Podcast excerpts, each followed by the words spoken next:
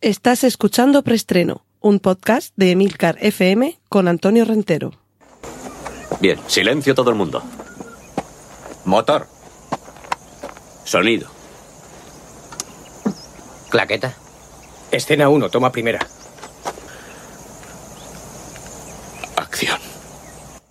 Saludos y bienvenidos una semana más a Preestreno, el podcast de Milcar FM en el que cada semana repasamos las últimas noticias de cine y series de televisión. No sé si os disteis cuenta que el pasado capítulo fue ese especial de San Valentín Tertulia. Era, si habéis llevado las cuentas, el episodio número 69 de preestreno. Pero mi habitual clase y elegancia me permitieron obviar esa circunstancia mientras tenía invitadas ante el, micrófono. Aprovecho también para pedir disculpas si a alguno le parece que la calidad de sonido estaba un poco por debajo del estándar, pero la complicación de tener que organizar a cinco micrófonos una mesa de mezclas para que todos eh, tuviéramos un sonido con una calidad similar a este que estáis escuchando ahora, eh, para mí suponía un reto de una complejidad, en fin, que me sobrepasaba un poco. Sabéis que en las últimas ocasiones he hecho los especiales tertulia con un micrófono del que ya os he hablado, el Tascam IM2, que conservo desde mis tiempos del iPhone 4S, eh, evidentemente con su adaptador para el puerto Lightning.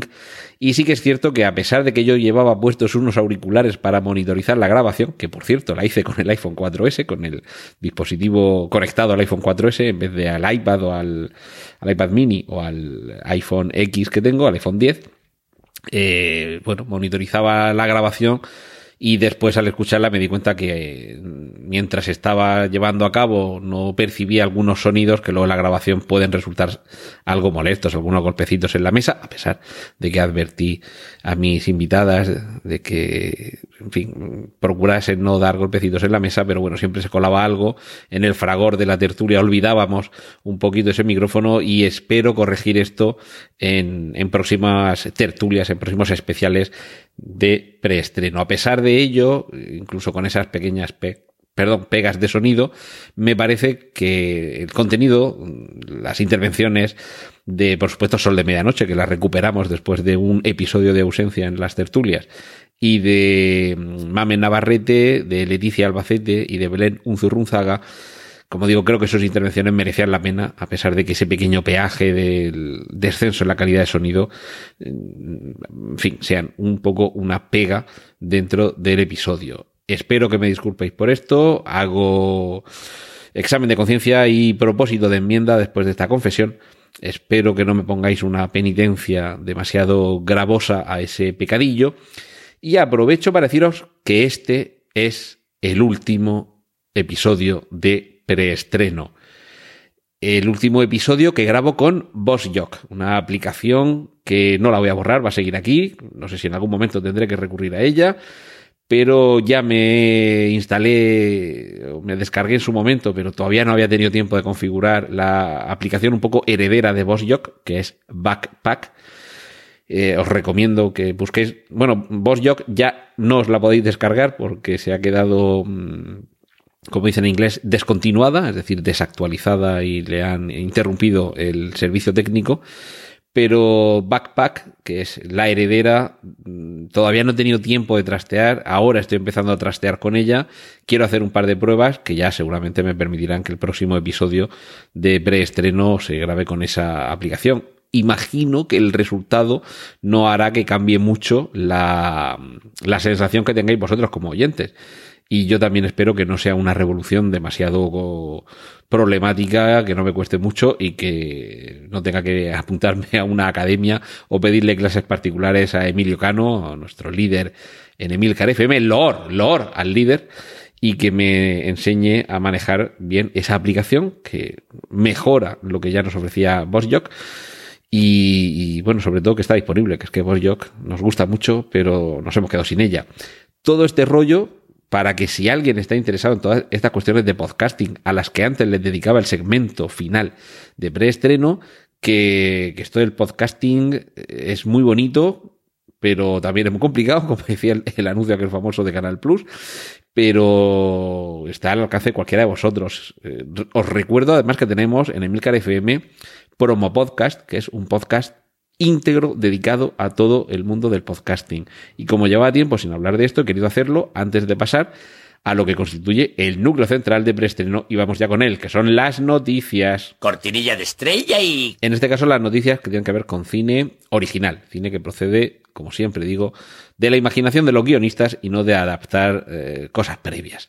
Empezamos recordando quién es Freddy Highmore. Últimamente lo hemos visto en, en la serie The Good Doctor y ha sido también el protagonista de Bates Motel, esta serie que nos lleva a los años de juventud de Norman Bates, el protagonista de Psicosis. Y lo hemos visto también, por ejemplo, en las crónicas de Spiderwick o en Charlie y la fábrica de chocolate. Era el protagonista de esa película. Ahora lo vamos a ver protagonizando una peculiar película de atracos que se llama Way Down y que además dirige el español Jaume Balagueró, el, el padre de Rec, de Rec, la película de miedo, no es Rec, la película de dibujos animados. Eh, yo tengo debilidad por las películas de atracos, realmente. Entonces, casi cualquier cosa en la que haya un plan para atracar, robar, realizar algún tipo de asalto de ese tipo, en el que parezca que la, las dificultades eh, hacen que sea imposible, pero la inteligencia de los que planean el ataque permite que llegue a su fin, todo esto tipo Ocean's Eleven, es un género que en inglés se denomina haste, con H muda al principio, escrito haste, H-E-I ST, Haste, ese género de atracos, me imagino que los que seáis fanses de él estaréis encantados de que haya, como en esta historia de Way Down, un robo aparentemente imposible. En el caso de Freddy Highmore va a interpretar a un ingeniero a, quien han contratado para encontrar el hueco en la seguridad del único banco que jamás nadie ha robado y de hecho nadie sabe cómo se construyó su cámara acorazada. Durante 10 días allí va a haber algo que merece muchísimo la pena robar, pero evidentemente no es fácil llegar hasta, hasta él. Así que esa va a ser la tarea que tenga por delante el personaje de Freddy Highmore en Way Down. Y ahora vamos con unos cuantos... Mmm, no, perdón, tenemos todavía una noticia antes de ir con los trailers. Purl, escrito P-U-R-L, Purl, es el primer corto de Pixar que ha sido estrenado en Internet. Ni cine, ni DVD, ni lo han puesto, no lo han proyectado antes de una película, nada, lo tenéis en Internet, os incluyo el, enlace, eh, que por cierto no lo he dicho antes. en las notas del podcast tenéis los minutos en los que comienza cada sección y también los enlaces de todos los trailers, fotografías, carteles y demás que mencioné desde que empezó el programa, desde que empezó el podcast. Y uno de ellos va a ser este, Purl, el primer corto de Pixar que se ha estrenado directamente en YouTube. Es decir, Disney ya está dándose cuenta, Disney Pixar, todo al final es eh, distintos huevos en el mismo cesto se están dando cuenta que hay que llegar al espectador por otras vías, además de la sala de exhibición. Sabéis que hay mucha polémica con esto, que si el cine solo se considera cine si se estrena en salas de exhibición, que si también es cine lo que vemos en Netflix, en fin. No voy a entrar en esto, pero a mí si me conmueve, si me produce algún tipo de emoción, si simplemente me entretiene, me distrae, me cabrea, me hace reír o me hace llorar o me hace pasar miedo, vamos a decir que si dura más de, pongamos, una hora, hora y pico, es una película y por donde nos llegue, pues va a dar un poquito igual, porque ya estamos en un momento en el que, por fortuna, tenemos más vías de acceso a esos contenidos, sin que yo opte para que incluso teniendo un proyector en casa con una pantalla de proyección muy grande y un equipo de sonido muy chulo y muy bueno, me siga gustando vivir la magia del cine. Y me imagino que habrá muchos que les pase lo mismo y como siempre la barrera pueda estar en la comodidad o incomodidad de ir al cine y en lo que te cuesta ir al cine, sobre todo si además de ir tú, vas con la pareja, con los niños y tienes que invitar la merienda y las palomitas, el refresco, el bocadillo, los nachos y por un euro más se puede usted convertir en el dueño del cine. Y vamos ya con los trailers, después de todo este rollo. La maldición de Sharon Tate. Ojo que esto eh, ya nos remite a esos años en los que tenemos, además de, mm, un estreno, eh, digamos, principal, tenemos otro que nos cuenta algo parecido o una historia similar. Esto nos ha pasado con barcos submarinos, viajes a la luna, con Robin Hood, nos ha pasado con multitud de ocasiones. Cuando está a punto de estrenarse la película de Quentin Tarantino, en la que nos cuenta qué es lo que pasó en torno a la época en la que sucedió el asesinato de Sharon Tate, tenemos otra película, una película mm, un poquito más de miedo realmente.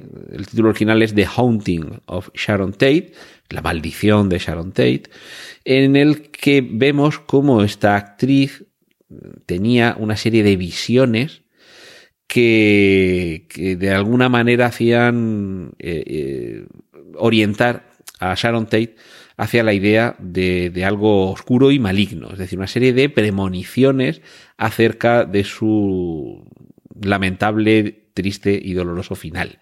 Es la, en fin, la orientación que le han querido dar a esta película. No sé si exactamente por aprovechar la cuestión de que se va a convertir en un personaje más eh, más recuperado para la memoria colectiva de lo que ha sido en las últimas décadas, como digo, merced esa película de Quentin Tarantino, pero en cualquier caso echadle un vistazo al, al tráiler de este The Haunting of Sharon Tate. Y no sé si llegará a estrenarse en salas comerciales o directamente llegará a, streaming, DVD, vídeo y demás plataformas y métodos, pero seguro que si le echáis un vistazo a los amantes del cine de, de terror con algo de intriga, os, os puede llamar la atención, os puede resultar interesante seguramente os va a resultar más interesante a los amantes de ese tipo de cine y sobre todo eh, al público al que le ha gustado películas como puede ser Déjame salir o Hard Candy, la película de la que vamos a hablar a continuación. Se titula The Cannibal Club, el, club de los caníbales. Es una película brasileña que junto a unos toques de película de terror, tiene algunos toques de, de humor negro, muy negro, y que nos puede llegar a remitir también un poco en algún, de algún modo a, por ejemplo, al Club de la Lucha. ¿Por qué? ¿De qué va The Cannibal Club? Básicamente, bueno, el tráiler, eh, advierto, el tráiler tiene algunas secuencias un poquito duras de ver, ¿vale? No es eh, para mayores de 18, pero para mayores de 14 que seguramente ya estarán acostumbrados a ver estas salvajadas, pero yo lo recomendaría para espectadores un poquito mayores, ¿vale? En The Cannibal Club nos encontramos dentro de un complejo, una urbanización hiperlujosa en, en las playas brasileñas, un selecto club de personas que mezclan entre sus pasiones la del sexo, la de la muerte cruel y por encima de todo, y como reza el título de la película, el canibalismo. Y eso es eh, un poco lo que nos está contando el tráiler de The Cannibal Club. Cómo funciona este club, a qué se dedican, qué es lo que hacen y cómo lo hacen. Lo vamos a ver de un modo bastante gráfico.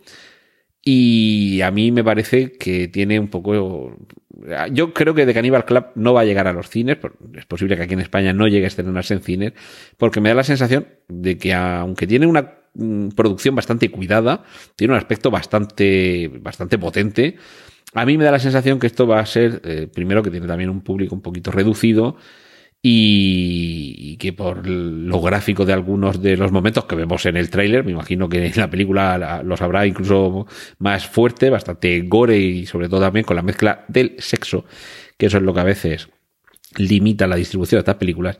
Como digo, me da la sensación de que esto es algo que vamos a terminar viendo en alguna plataforma de streaming más que en las salas de cine. Pero si sois amantes no voy a decir del torture porn, de ese género o subgénero de, películas gore en las que la gracia está en ver cómo torturan a alguien, creo que no llega a ese estadio, pero sí que eh, se entronca en esa otra familia de películas de este tipo, en las que hay una presencia muy gráfica de la carne abierta y de la sangre. Eh, pero fijaos eh, en el, en el trailer si tenéis, en fin, tampoco, no creo que os haga vomitar, pero bueno, es un trailer un poquito delicado.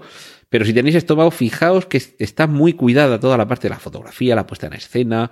Mm, me da muy buena sensación esta película desde el punto de vista, digamos, formal. Luego, además, tenemos un, eh, yo lo diré, una, una temática que realmente mm, tiene su interés, pero mm, para un público muy, muy particular. Así que si estáis dentro de, los amantes de ese género, echadle un vistazo porque yo creo que os, os va a gustar. Aunque tengáis que buscarlo luego en alguna plataforma de streaming en lugar de en el cine. Otro tráiler. Tolkien, así, a secas, sin, sin, nombres antes, ni palabras, ni artículos. Tolkien es el biopic, la película sobre parte de la vida de John Ronald Reuel Tolkien, el autor, entre otros, de El Hobbit y El Señor de los Anillos. En este tráiler de esta película en la que vemos cómo la participación en, su juventud de este autor en la Primera Guerra Mundial le marcó como persona, pero también como creador, eh, creo que vamos a ver un magnífico trabajo de su protagonista, Nicholas Holt. Lo hemos visto en Mad Max Furia en la carretera, lo hemos visto en las últimas entregas de X-Men en las que nos llevaron atrás al pasado desde First Class y, ahí teníamos a una bestia más jovencita, ese actor es Nicholas Holt, es el magnífico actor niño por entonces en Un niño grande, película muy divertida y recomendable, protagonizada por Hugh Grant y con aquella maravillosa frase cuando le echaban en cara, ¿te crees que eres una isla? Y decía, ¿cómo que no soy una isla? Joder, soy Ibiza. Pues ese chico se ha hecho muy grande, ya es capaz de traspasar la pantalla con sus dotes interpretativas.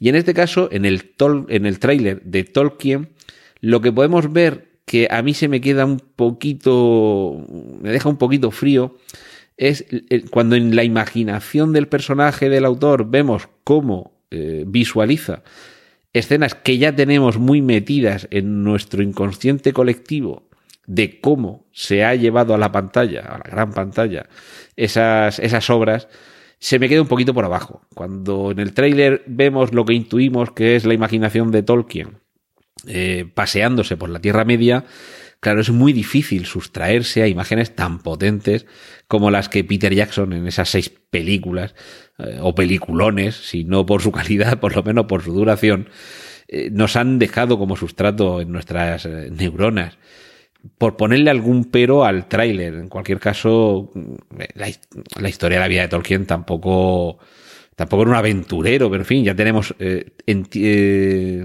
yo lo diré, en Tierra de Penumbra, que era la biografía cinematografiada de C.S. Lewis, Clive Staples Lewis, que era muy amigo de Tolkien y de hecho es el creador de la saga de Narnia y no estaba de más que ahora llegara una película que nos contará también parte de la vida de este creador y sobre todo que nos permita asistir a cómo surgen en él las inspiraciones para lo que ya se ha convertido en algo conocido por centenares de millones de personas. Y terminamos con un peculiar tráiler, un promo tráiler, podríamos decir, de Rocketman. Rocketman es la película, seguimos con los biopics, que nos cuenta la historia de Elton John, un cantante interpretado aquí, encarnado por el actor Taron Egerton, que donde lo hemos conocido ha sido en, las películas de Kingsman y en la muy olvidable última versión que se ha hecho de Robin Hood.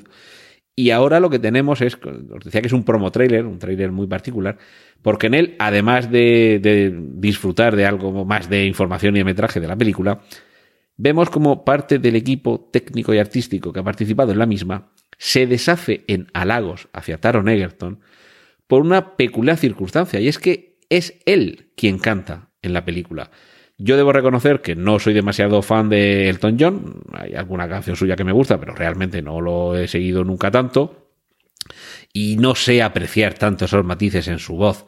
Seguramente quienes sí seáis fans podréis detectar si el trabajo de Taron Egerton interpretando a Elton John cantando está a la altura de las circunstancias. Pero eso tendréis que hacerlo en el tráiler. Y ahora continuamos con la sección de remakes y secuelas. Cortinilla de estrella y... Muy rápidamente, ya tenemos fecha de estreno de El Príncipe de Zamunda 2, en la que, como no podía ser de otra forma, estará Eddie Murphy. Va a ser en verano del año 2020. Es decir, tenemos todavía más de un año para prepararnos para el regreso de Eddie Murphy y esperemos que de alguno de los personajes secundarios que hacían grande aquella película, aunque algunos de ellos por la edad que ya tenían de aquella película, es posible que no los veamos como aquellos viejecillos de la barbería y con aquel famoso chiste de la sopa y la cuchara y el que sabréis vosotros lo que es gracioso.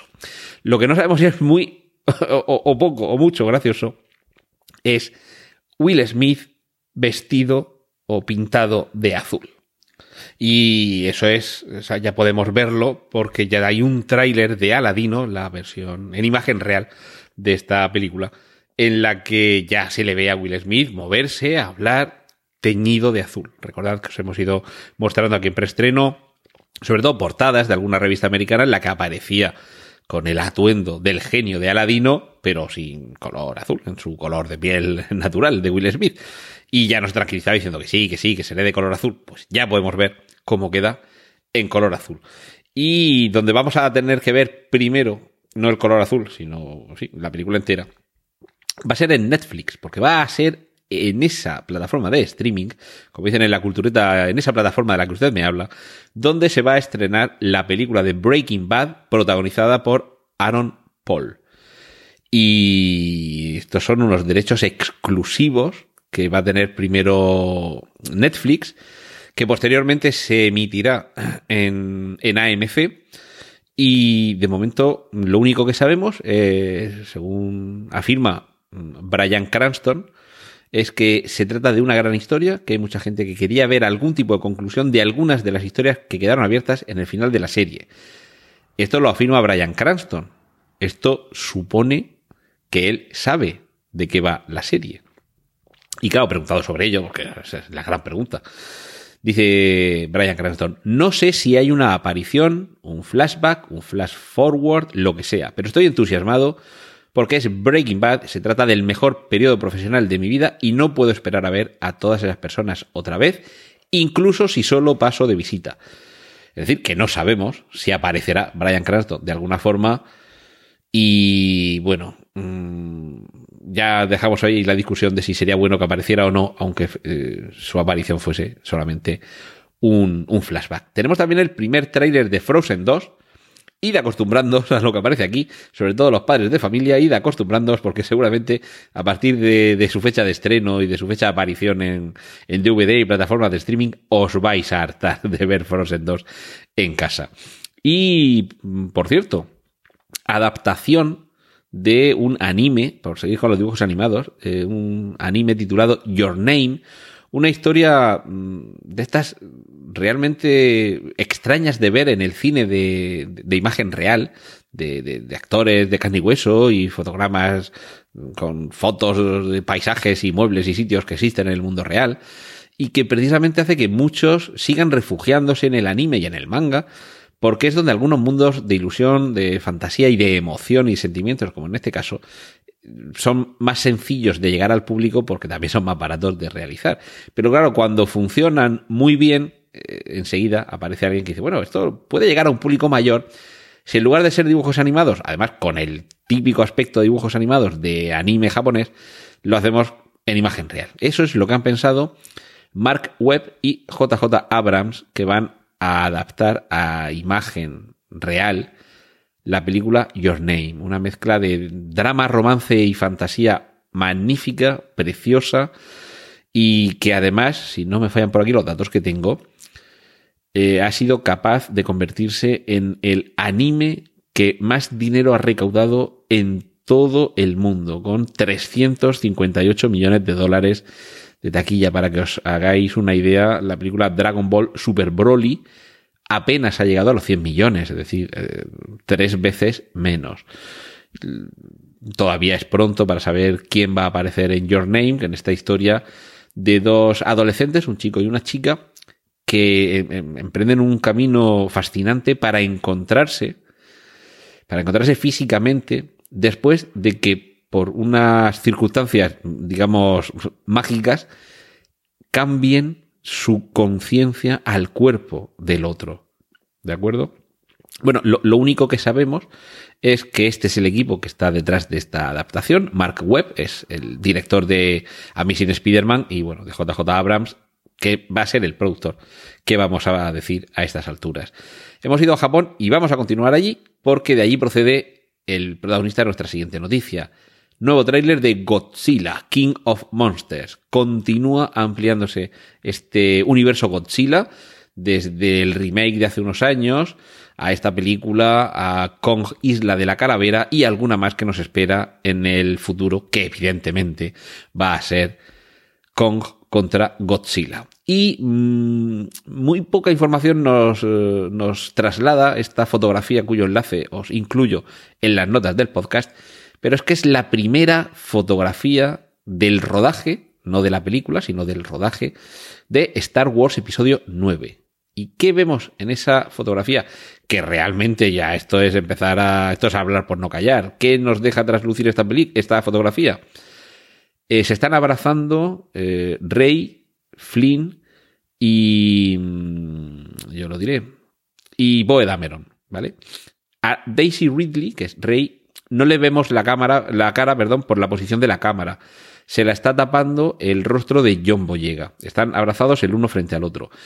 Y abraza a John Boyega desde detrás Oscar Isaac, que es el actor que interpreta a Poedameron, pero mm, ya digo que a Daisy Ridley no le vemos el rostro, John Boyega no tiene un rostro que exprese algo así demasiado traslucible en algo, parece estar mirando con la mirada perdida en el, en el infinito, pero el, el, gesto de Oscar Isaac es de mucha tristeza, parece que está a punto de echarse a llorar. Y parece que es una fotografía del final del rodaje, o por lo menos del final del rodaje en escenas en las que aparecieran los tres, en mitad de un desierto. Vemos parte del equipo de rodaje, una colina al fondo, no se puede discernir mucho de lo que hay alrededor. Pero bueno, no sabemos si es la foto de una despedida y están tristes por algo que pasa en la película o simplemente eh, Poe Dameron, eh, Oscar Isaac, está de bajón porque algo le ha pasado al personaje. Ah. Cortinilla de estrella y... Y vamos con las series. Hoy estamos yendo un poquito más despacio que de costumbre, lo siento.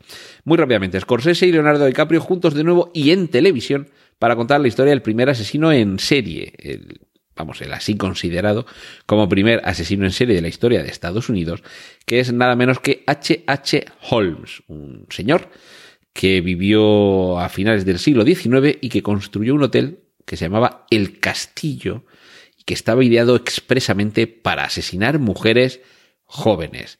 Fijaos si la premisa no deja de ser interesante. Alguien que había mandado construir un hotel lleno de pasadizos, un denominado por algunos un palacio de la tortura, con, entre otras cosas, cámara de gas y crematorio para deshacerse de sus víctimas. Eso es lo que nos van a contar en televisión, en una miniserie, eh, Martín Scorsese a los mandos y DiCaprio frente a la cámara. También se confirma que hay serie, bueno, que hay, que va a haber, serie de Hombres Lobo, que va a ser spin-off de lo que hacemos en las sombras. Y lo que me parece divertidísimo, porque si no conocéis la película, lo que hacemos en las sombras, buscadla, porque es una divertida vuelta, divertidísima vuelta de tuerca sobre cómo sería la vida de unos vampiros hoy día, y ríete tú de Crepúsculo.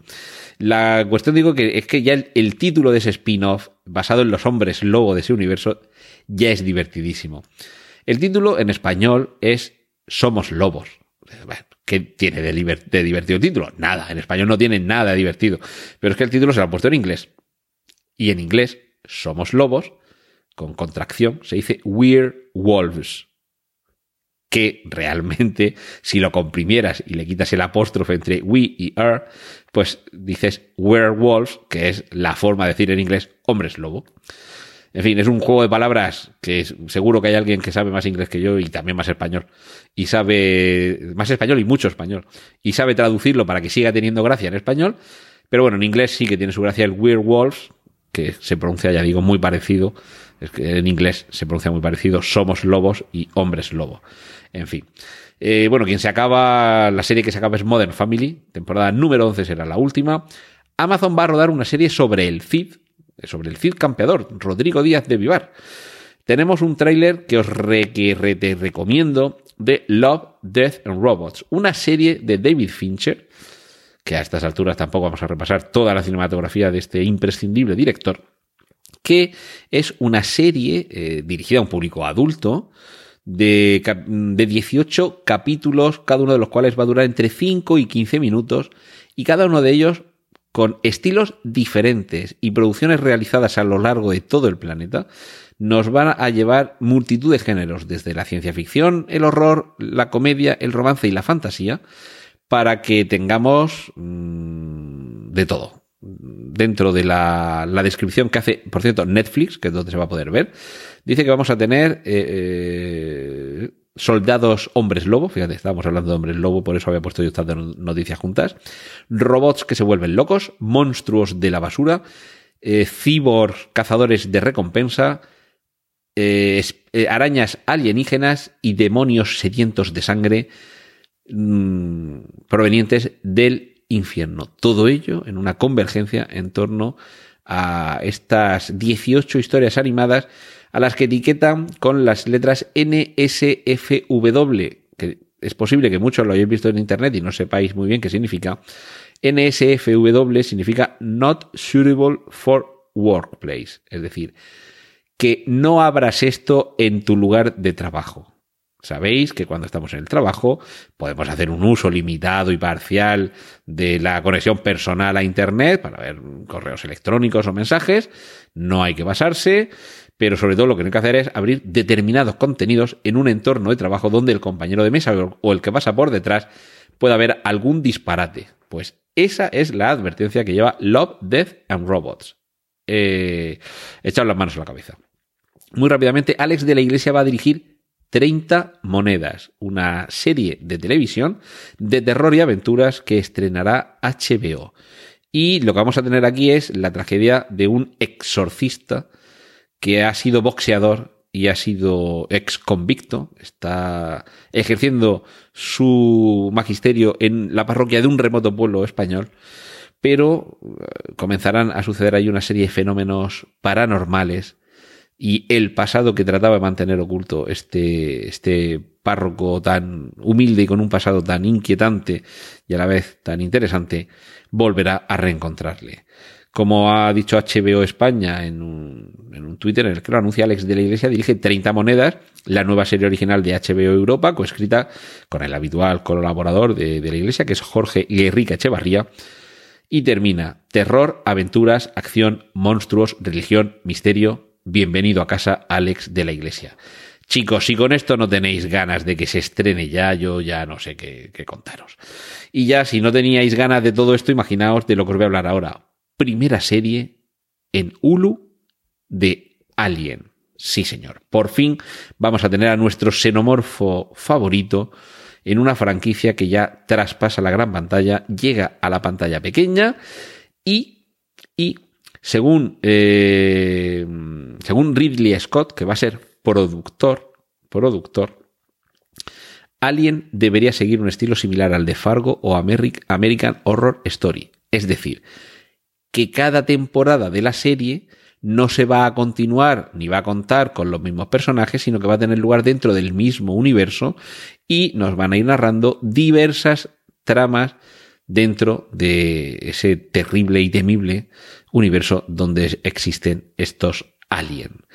Y si todo esto no sería, no fuera suficiente para que quisierais estar eh, esperando delante de vuestras pantallas el estreno de una nueva serie, rumores, rumores, rumores de serie en Disney sobre Obi-Wan.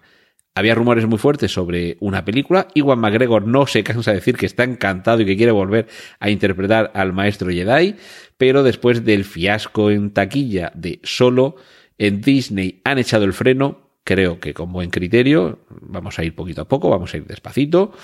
Y ahora parece que es la televisión donde lo fían todo para que funcione, esperemos que mejor, una serie sobre Obi-Wan. Cortinilla de estrella y... Y vamos con los cómics. Tenemos ya las primeras imágenes de la serie que nos contarán los orígenes de Alfred Pennyworth. Sabéis que el mismo personaje, y parece ser que con el mismo actor que lo hemos visto en Gotham, va a aparecer en una serie en la que descubriremos cómo llegó a convertirse en el Alfred que todos hemos conocido posteriormente. Eh, Aquaman va a tener un spin-off, nos va a llevar a la fosa y va a ser una película de terror. Recordemos también que James Wan, que está detrás de Aquaman, que está detrás de Show, es alguien al quien todo el mundo del terror le apasiona y con unos personajes como los que aparecieron en Aquaman procedentes de la fosa, con el éxito que ha tenido es que la cosa lo pedía. Eh, volvemos a Gotham porque ya tenemos la primera foto del Joker de la serie Gotham. Eh, el, actor es Jeremia Valesca y tenemos esas primeras fotografías en las que parece que el aspecto que, que, del actor que aparece en esa foto es el aspecto que lucirá el personaje en la última temporada de la serie. Y finalizamos esta semana, estamos muy poquito tiempo con los superhéroes, o con los cómics en general, pero superhéroes son los que ya tienen Netflix, porque Netflix se queda sin Marvel, pero nos acaba el mar, hay barca para seguir, hay muchos más superhéroes. Recordemos que además de la serie The Umbrella Academy, de la que ya os he hablado y que ya se ha estrenado, el, el, universo de cómics de Mark Millar, que se llama Millar World, fue adquirido por Netflix y ahí, digamos, tiene ya las espaldas más que cubiertas. Y, y además de eso, tenemos también, bueno, ya hay eh, una serie que parece estar bastante más avanzada, que se llama Jupiter's Legacy, el, legado de, Júpiter, eh, ambientada en un mundo en el que hay unos superhéroes que aparecieron en los años 30 y en la actualidad sus hijos están tratando de mantener vivo ese legado, ese legado de Júpiter. Eh, tenemos también alguna otra colección, aquí la tengo, Past Midnight y Supernormal, o sea, pasada la medianoche y Supernormal. Eh, la primera, Past Midnight, está dirigida por los hermanos Russo y además eh, quieren fichar, o por lo menos estaban intentando fichar como protagonista a Keanu Reeves. Y Supernormal es una comedia, una comedia de superhéroes que, eh, a ver, lo tengo por aquí el nombre, sí, se había anunciado en el año 2017 y la protagonista iba a ser Daisy Ridley, que hemos hablado de ella hace un momento porque es la protagonista de esta última trilogía de Star Wars. Pero claro, como precisamente estaba muy ocupada con este rodaje, mm, no ha podido ser. Eh, lo de iniciar el rodaje, me refiero. Entonces parece, parece que ese sería el, freno para que no hayan empezado todavía a rodar super normal y que protagonizaría esta serie eh, junto a Josh Gad y Luke Evans. En fin, vamos a cruzar los dedos para que todo esto llegue a buen puerto. Cortinilla de estrella y... Y finalizamos con la sección dedicada a las adaptaciones. Por cierto, esta, perdón, se me ha colado una última noticia de cómics. Mission abandona The Walking Dead en la temporada 10, pero aparecerá en la peli de Rick. Ahora sí, damos por terminada la sección de cómics y vamos con las adaptaciones. Primer tráiler de Trampa 22, que por cierto, mientras grabo esto, si, se alarga un poco la mano, llego al libro que lo tengo aquí detrás en la estantería, una novela de Joseph Heller, que mm, ya os he hablado de ella, creo que incluso hemos visto ya algún primer tráiler, algún teaser, y en este caso lo que vemos es una, una historia ambientada en el, en el entorno militar y bastante crítica, una serie que detrás de la cual está George Clooney. Tenemos ya también la, fecha de estreno de la tercera temporada de El cuento de la criada, 5 de junio de 2019 apuntados esa fecha, los que estéis enganchados, yo me bajé ya de esa serie y, pero bueno, como sigue teniendo los, los fans que les sigue gustando pasarlo mal con esta serie, que a mí realmente me aburre mucho, aunque me parece una premisa interesante, pero me parece cada vez más aburrida, eh, ya sabéis que el 5 de junio, ahí la tenéis. Eh, otra película que tiene ya fecha de estreno, y en esta no tengamos tanta prisa, es Dune, la versión de Dune de Denis Villeneuve, se estrenará, por lo menos en Estados Unidos, el 20 de noviembre de 2020. Es decir, que tenemos todavía más de un año y medio por delante, no tengamos ninguna prisa.